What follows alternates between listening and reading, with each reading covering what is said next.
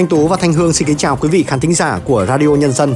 Bây giờ là bản tin thời sự chiều. Bản tin được phát trên các nền tảng podcast phổ biến nhất hiện nay. Bản tin chiều nay thứ ba ngày 27 tháng 2 sẽ có những nội dung chính sau đây. Thủ tướng Phạm Minh Chính chủ trì phiên họp chính phủ chuyên đề xây dựng pháp luật tháng 2 năm 2024. Kỷ niệm 35 năm ngày báo Nhân dân cuối tuần ra số đầu. Xét xử Chủ tịch Tân Hoàng Minh và 14 đồng phạm vào ngày 19 tháng 3. Giá Bitcoin tăng vượt mức 56.000 đô la Mỹ. Sau đây là nội dung chi tiết.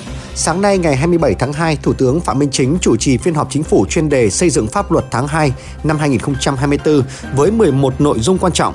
Phát biểu khai mạc, Thủ tướng cho biết 11 nội dung được xem xét cho ý kiến quyết nghị trong phiên họp chính phủ chuyên đề tháng 2 đều là những nội dung quan trọng, khó phức tạp, có tác động rất lớn tới việc xây dựng hệ thống pháp luật đồng bộ, hoàn thiện, hiện đại, khơi thông mọi nguồn lực cho phát triển. Thủ tướng đề nghị các đại biểu tập trung trí tuệ, tiếp tục tinh thần đổi mới, trình bày báo cáo, phát biểu ý kiến ngắn gọn, rõ ý, đi thẳng vào vấn đề, tập trung thảo luận về các vấn đề quan trọng có ý kiến khác nhau cần thảo luận, xin ý kiến chính phủ bảo đảm tiến độ chất lượng của phiên họp. Sáng ngày 27 tháng 2 tại trụ sở Báo Nhân dân, Ban biên tập Báo Nhân dân đã tổ chức lễ kỷ niệm 35 năm ngày Báo Nhân dân cuối tuần ấn phẩm của Báo Nhân dân ra số đầu và đón nhận huân chương lao động hạng 3. Phát biểu tại lễ kỷ niệm, đồng chí Trương Thị Mai, Ủy viên Bộ Chính trị, Thường trực Ban Bí thư Trung ương Đảng, trưởng ban tổ chức Trung ương khẳng định, qua chặng đường 35 năm, Báo Nhân dân cuối tuần đã khẳng định vị trí tờ tuần báo chính trị đầu tiên cả nước, linh hoạt nhạy bén với nhiều bài viết chuyên sâu, được cán bộ đảng viên, bạn đọc cả nước đánh giá cao. Chính nét khác biệt nhưng hòa chung của báo chí cách mạng đã tạo nên dấu ấn của nhân dân cuối tuần. Nhân ngày Thầy thuốc Việt Nam 27 tháng 2, Bộ trưởng Bộ Y tế Đào Hồng Lan đã gửi thư tới toàn thể đội ngũ thầy thuốc, cán bộ, công chức, viên chức, người lao động đã và đang công tác trong ngành y tế. Trong thư, Bộ trưởng Đào Hồng Lan mong rằng các cán bộ ngành y sẽ luôn phát huy tinh thần đoàn kết, không ngừng đổi mới sáng tạo, nhiệt huyết, cống hiến vì nghề nghiệp cao quý mà chúng ta đã lựa chọn, phân đấu giành được nhiều thành tích, tiếp tục triển khai hiệu quả nhiệm vụ được Đảng, Nhà nước và nhân dân giao phó. Sáng nay, các địa phương trên cả nước tiếp tục tổ chức lễ giao nhận quân trong không khí trang trọng, nhanh gọn, tiết kiệm và đảm bảo an toàn. Trong hôm nay, ngày cuối cùng của lễ giao nhận quân đợt 1, có 26 tỉnh thành phố đã tổ chức lễ giao nhận quân cho các quân khu 7, quân khu 9 và quân khu 2. Trước đó, trong hai ngày 25 và 26 tháng 2, đã có 37 địa phương hoàn thành công tác tuyển quân cho các quân khu 1, quân khu 3, quân khu 4, quân khu 5 và quân khu thủ đô. Hoạt động tuyển chọn và gọi công dân nhập ngũ được thực hiện đúng đường lối chủ trương của Đảng, chính sách pháp luật của nhà nước và quy trình quy định trong công tác tuyển quân.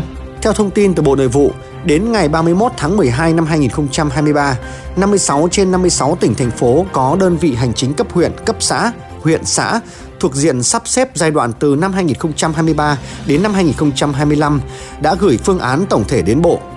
Trên cơ sở tổng hợp ý kiến của các bộ, cơ quan trung ương liên quan, Bộ Nội vụ đã ban hành 56 văn bản tham gia ý kiến đối với phương án tổng thể của các địa phương.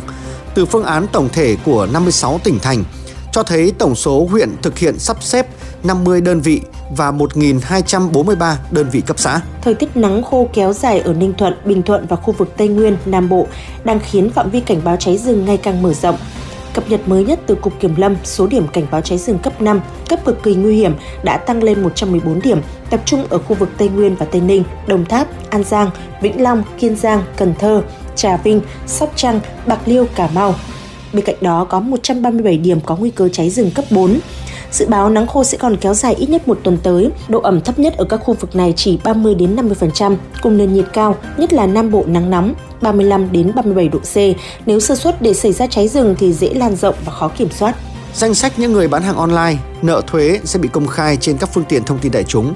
Đồng thời cơ quan thuế sẽ cưỡng chế, trong đó có biện pháp cấm xuất cảnh với người nộp thuế chưa hoàn thành nghĩa vụ. Đây là một trong những giải pháp nhằm chống thất thu thuế từ thương mại điện tử được Tổng cục Thuế thông tin mới đây.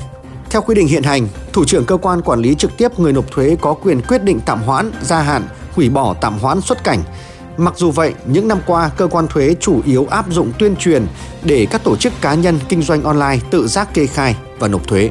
Đã có hơn 1,1 triệu khách hàng doanh nghiệp, hộ kinh doanh, hợp tác xã được cơ cấu lại nợ, giữ nguyên nhóm nợ và giảm lãi suất cho vay trong giai đoạn 2022-2023 trên địa bàn thành phố Hồ Chí Minh. Đây là kết quả của quá trình thực hiện nghị quyết 43/2022 của Quốc hội về chính sách tài khóa tiền tệ, hỗ trợ chương trình phục hồi và phát triển kinh tế. Theo Ngân hàng Nhà nước, chi nhánh thành phố Hồ Chí Minh, trong số 1,1 triệu khách hàng được hỗ trợ chính sách này thì có 700.000 khách hàng được cơ cấu nợ. dư nợ được cơ cấu là 327.000 tỷ đồng. Bên cạnh đó có hơn 420.000 khách hàng được miễn giảm lãi suất với tổng dư nợ đạt hơn 29.000 tỷ đồng. Từ đầu năm đến nay, đặc biệt là trong giai đoạn Tết Nguyên đán Giáp Thìn, lực lượng thanh tra Sở Giao thông Vận tải Hà Nội đã thực hiện hàng trăm buổi kiểm tra các điểm trông giữ xe có thu phí trên địa bàn thành phố. Qua đó, lực lượng thanh tra Sở đã lập biên bản 95 trường hợp vi phạm với tổng số tiền xử phạt vi phạm hành chính hơn 474 triệu đồng. Để tiếp tục duy trì thực hiện tốt công tác bảo đảm trật tự an toàn giao thông, trật tự đô thị, thanh tra sở sẽ tiếp tục phối hợp với các lực lượng liên ngành, chính quyền các địa phương tăng cường kiểm tra các điểm trông giữ phương tiện, các điểm đỗ xe trên địa bàn thành phố. Tòa án nhân dân thành phố Hà Nội vừa ra quyết định ngày 19 tháng 3 tới sẽ mở phiên tòa xét xử sơ thẩm vụ án lừa đảo xảy ra tại công ty trách nhiệm hữu hạn thương mại dịch vụ khách sạn Tân Hoàng Minh, viết tắt là công ty Tân Hoàng Minh.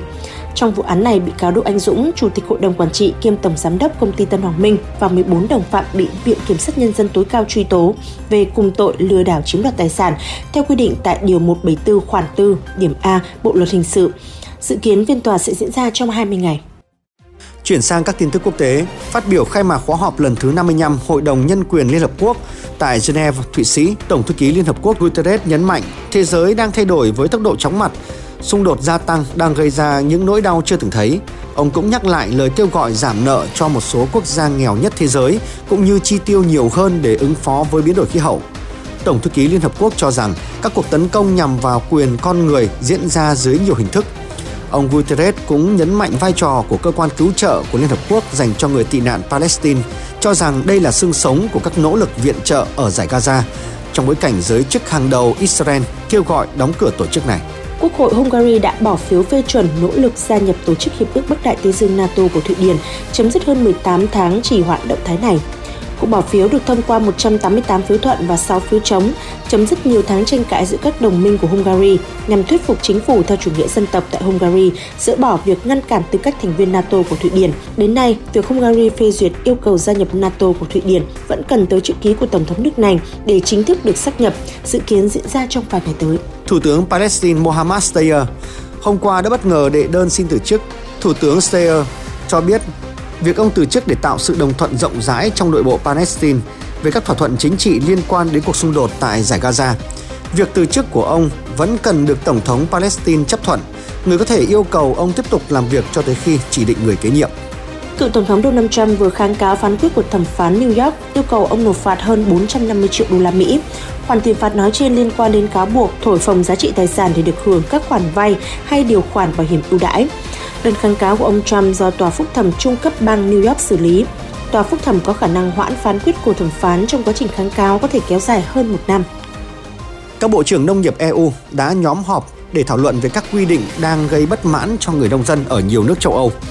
Biểu tình đã nổ ra trong những tuần qua nhằm phản đối các quy định môi trường được đánh giá là khắt khe quá mức và sự cạnh tranh của hàng nhập khẩu giá rẻ từ bên ngoài EU. Phong trào biểu tình của nông dân tại nhiều nước ở châu Âu đã bùng phát kể từ cuối tháng 1 vừa qua nhằm phản đối sự cạnh tranh không công bằng từ nông sản Ukraine. Khi vào năm 2022, Liên minh châu Âu đã miễn thuế đối với thực phẩm nhập khẩu từ nước này để hỗ trợ nền kinh tế của Kiev trong cuộc xung đột với Nga. Dữ liệu từ CoinMarket cho biết vào dạng sáng ngày 27 tháng 2, giá Bitcoin đã tăng mạnh và vượt mức 56.000 đô la Mỹ. Đến trưa ngày 27 tháng 2, đồng tiền điện tử lớn nhất thế giới đang được giao dịch quanh mức 56.500 đô la Mỹ. Đây cũng là mức giá cao nhất mà đồng tiền điện tử này đạt được kể từ tháng 12 năm 2021. Giá Bitcoin tăng cao được xem là tín hiệu tích cực cho toàn bộ thị trường tiền điện tử.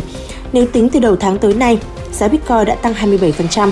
Giá tiền ảo lớn nhất thế giới vẫn đang được hỗ trợ bởi đợt phân đôi sắp diễn ra vào tháng 4 và sự hưng phấn của nhà đầu tư vào các quỹ giao dịch khoán đổi Bitcoin giao ngay mới được thành lập ở Mỹ vào đầu năm nay.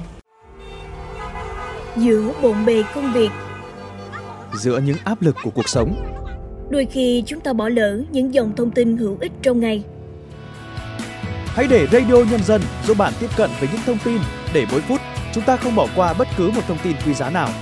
Bật Radio Nhân dân vào mỗi buổi sáng và chiều trên các nền tảng số hiện đại nhất để cập nhật những tin tức chính xác và hữu ích. Radio, Radio Nhân, Nhân dân đồng, đồng hành cùng bạn, dù bạn ở đâu. Thưa quý vị khán thính giả, hôm nay 27 tháng 2 là ngày thầy thuốc Việt Nam. Đây cũng là dịp để nhìn lại những thành tựu và ghi nhận những đóng góp to lớn của ngành y trong công tác chăm sóc và bảo vệ sức khỏe nhân dân. Với nỗ lực không ngừng nghỉ, ngành y tế của Việt Nam đã đạt được nhiều thành công vượt trội trong lĩnh vực ghép tạng, chăm sóc nhi khoa và lĩnh vực y tế dự phòng, để lại dấu ấn trên bản đồ y khoa thế giới. Ghép mô tạng là điều kỳ diệu của y học, đặc biệt đối với các bệnh nhân mắc bệnh mãn tính, hiểm nghèo. Nếu như hơn 30 năm trước, ghép tạng còn là ước mơ đối với người bệnh bị suy tạng và giới y học Việt Nam, thì đến nay ngành ghép mô tạng của Việt Nam đã bắt kịp thế giới. Theo giáo sư tiến sĩ Đoàn Quốc Hưng, giám đốc Trung tâm Phẫu thuật Tim mạch lồng ngực, Bệnh viện Việt Đức, những thành công của những ca ghép tim ghép phổi gần đây thậm chí được thế giới ghi nhận dù bắt đầu chậm hơn gần nửa thế kỷ. Với những trẻ em à, mà bị bệnh tim mà có chỉ định ghép tim thì chúng ta buộc sẽ phải sử dụng một quả tim của người lớn, của người hiến là người lớn. Như vậy thì chỉ cần một cái à, yếu tố đó là làm thế nào để có sự tương thích kích thước trọng lượng của quả tim người hiến phù hợp được với kích thước trọng lượng cái lồng ngực của uh, các cháu mà nhận tim Ghép phổi là kỹ thuật ghép tạng khó nhất trong các kỹ thuật ghép tạng, đòi hỏi sự phối hợp nghiêm ngặt của tất cả các bộ phận. Bác sĩ Đinh Văn Lượng, Giám đốc Bệnh viện Phổi Trung ương cho biết, chương trình ghép phổi của Việt Nam sẽ được ghi nhận vào danh sách của hệ thống ghép phổi trên thế giới. Mới đây, trong những ngày đầu tiên của năm Giáp Thìn, cô gái trẻ 21 tuổi đã nở nụ cười hạnh phúc khi đã tự thở những hơi thở đầu tiên từ hai lá phổi mới mà mình nhận được từ người cho chết não. Rất nhiều các chuyên gia phối hợp. Đây là cái điểm mà đúng là tôi chúng tôi rất mừng. Có thể nói là cái thành công ghép phổi ở Việt Nam mà thành công toàn diện được như này thì có thể nói nói là một cái thành công vĩ đại. Còn theo Bộ trưởng Y tế Đào Hồng Lan, không chỉ phát triển trong lĩnh vực ghép tạng, Việt Nam là quốc gia dẫn đầu châu Á-Thái Bình Dương về điều trị dự phòng trước phơi nhiễm HIV, góp phần giảm nguy cơ lây nhiễm HIV. Với gần 100.000 người được điều trị dự phòng trước phơi nhiễm với HIV vào cuối năm 2023, Việt Nam trở thành quốc gia dẫn đầu khu vực châu Á-Thái Bình Dương về số người được điều trị, giúp kiểm soát được 98% người sử dụng tránh được nguy cơ lây nhiễm HIV. Chúng tôi ghi nhận các hỗ trợ của Bách đã giúp mở rộng các dịch vụ phòng ngừa, chăm sóc và điều trị HIV có chất lượng cho người sống chung với HIV và người có hành vi nguy cơ cao lây nhiễm HIV, các quần thể đích thông qua hỗ trợ cung cấp dịch vụ trực tiếp, đặc biệt là các hoạt động hỗ trợ kỹ thuật rất toàn diện và chất lượng. Đằng sau những thành tiệu đó là những nỗ lực không ngừng nghỉ của đội ngũ y tế, các thầy thuốc, bác sĩ đã ngày đêm miệt mài cống hiến, không ngại gian khổ, hy sinh cả sức khỏe và hạnh phúc cá nhân để cứu chữa bệnh nhân, mang lại sự sống cho nhiều người.